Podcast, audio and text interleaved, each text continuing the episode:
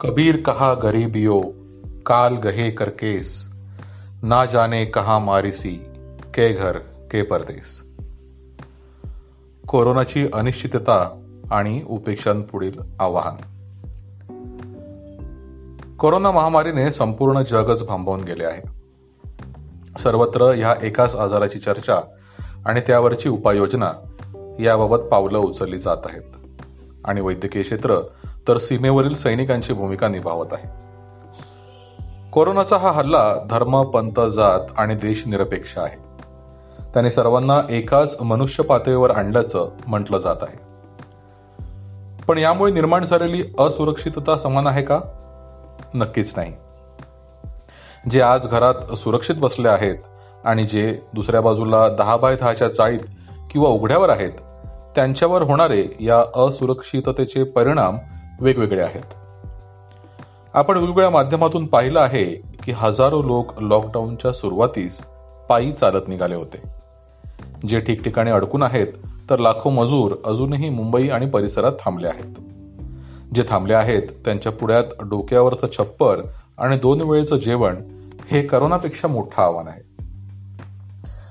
या उपेक्षित आणि प्रतिनिधित्व नसलेल्या मजुरांमध्ये प्रामुख्याने नाका कामगार बांधकाम मजूर सुतारकाम करणारे कडिये प्लंबिंग कारखान्यात रोजंदारीवर काम करणारे तर इतर अनेक अकुशल कामगार यांचा समावेश होतो. आय आय टी मुंबईच्या अलीकडच्या एका अभ्यासानुसार लॉकडाऊनच्या या काळात अठ्ठावन्न हजार कोटी रुपये मजुरी बुडाली आहे जे पुढच्या काही आठवड्यात दीड लाख कोटी रुपयापर्यंत पोहोचेल. याचाच अर्थ इतके पैसे बाजारात खरेदीसाठी उपलब्ध होणार नाहीत. आणि या कामगारांवर अवलंबून असलेली एक मोठी व्यवस्था आर्थिक मंदीकडे ढकलली जाईल. एमएसएमई क्षेत्रातील बेरोजगारीचा आकडा अजून प्रसिद्ध व्हायचा आहे. आणि त्यांना मिळणारा बूस्टर हा उत्पादनाची मागणी कशी वाढवेल हा खरा प्रश्न या क्षेत्रापुढे आहे. दुसऱ्या बाजूला आतापर्यंत झालेलं आणि यापुढे होणाऱ्या मजुरांच्या स्थलांतरामुळे देशाच्या कृषी क्षेत्रावर या अतिरिक्त मजुरांना सामावून घेण्याचं ओझं निर्माण होत आहे. याचा परिणाम शेतीच्या उत्पादन खर्चात वाढ आणि छुपी बेरोजगारी असा होऊन ग्रामीण क्षेत्र सुद्धा आर्थिक मंदीकडे ढकललं जात आहे. शेतमालाचा उठाव कमी झाल्याने कापूस उत्पादक शेतकरी अगोदरच चिंतेत आहेत तर कोकणातील मच्छीमार मासळीला मागणी नसल्याने समुद्रात बोटी सोडायला धजावत नाहीत. आगामी पाऊस काळात हे बेरोजगारीचं संकट बहुआयामी होत जाईल यात शंका नाही. यावर उपाय म्हणून रोजगार हमी योजना हा एकमेव कार्यक्रम आहे जो बहुसंख्य प्रमाणात अतिरिक्त मजुरांना सामावून घेऊ शकेल. खर तर फेब्रुवारी ते जून हा मनरेगाचा सीझन मानला जातो. पण याच काळात म्हणजे मार्च किंवा एप्रिल महिन्यात शून्य किंवा त्यापेक्षा थोड्या अधिक प्रमाणात मजूर कामावर येऊ शकले आहेत. रोजगार हमी योजनेच्या मजूर प्रोफाईलनुसार यात महिलांचा समावेश अधिक असतो. म्हणजे या कामावर नसण्याचा परिणाम महिलांच्या मजुरीवर अधिक होणार आहे. केंद्र सरकारने नैसर्गिक आपदा किंवा काही विशिष्ट समाज घटक जसे की वनहक्क मिळालेले आदिवासी कुटुंब यांना अधिकचे पन्नास दिवस रोजगार देण्याचे सांगितले होते. आता ही तरतूद सरसकट लागू करण्याची आवश्यकता आहे. ज्यामुळे आपल्या मूळ गावी परत गेलेल्या मजुरांना किमान पुढची दोन वर्षे तरी कमीत कमी रोजगार उपलब्ध करणे शक्य होईल. याचबरोबर मनरेगाची मजुरी ज्या ग्राहक निर्देशांक कृषी मजूर वर ठरते त्यात भरघोस वाढ करणे आवश्यक आहे.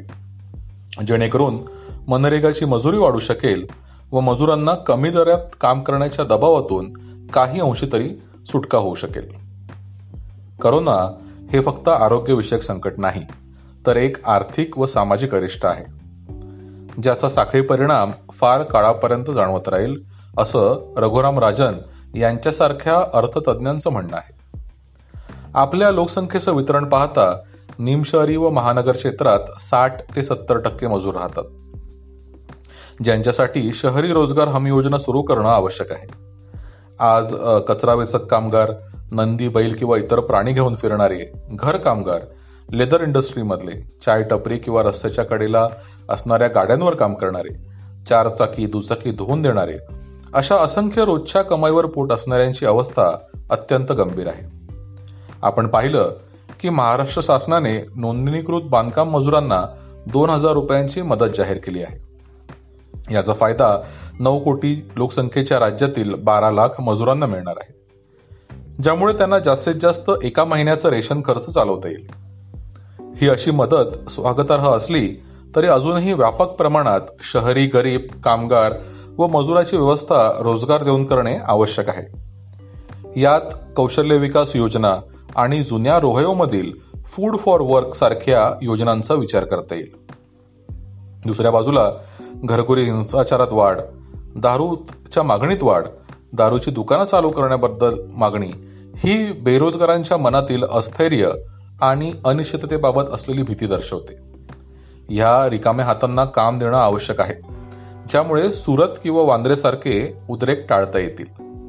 शहरी रोजगार हमी योजना व्यापक प्रमाणात सुरू करता येईल ज्यात खादी ग्रामोद्योग विभागातर्फे दिले जाणारे कमी खर्चाचे रोजगार विविध बचत गटांमार्फत केली जाणारी खाद्य उत्पादने टॉयलेटरी साधने मोठ्या प्रमाणात लागणाऱ्या गोष्टीसाठी एकच पुरवठादार न नेमता ते लहान उत्पादक गटांना विभागून देणे मजूर गटांना बांधकामाचे कंत्राट देणे इत्यादी कामाचा विचार करता येईल.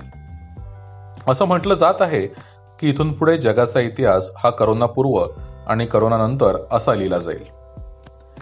ह्या सक्तीच्या सुट्टीच्या कालावधीत आपल्याला निसर्गाने अंतर्मुख होण्याचा अवधी दिला आहे. स्वतःचं घर असणारे आणि या कठीण काळातही सोयीसुविधा उपलब्ध असणारे आणि नसणारे यातलं भीषण असं अंतर मुक्ततेचा निश्वास सोडणारी मुके प्राणी स्वच्छ वाहणारी गंगा किंवा गोदावरी हे आपल्या पुढ्यात सहजीवन आणि सहविकास याबाबत प्रश्न उपस्थित करत आहेत. खरंच शहर केंद्रित बकाल विकास आवश्यक आहे की पर्यावरणपूरक विकेंद्रित ग्राम विकास हा जास्त सुरक्षित आणि शाश्वत आहे. याचं उत्तरच करोनानंतरच्या काळात आपली ओळख घडवेल.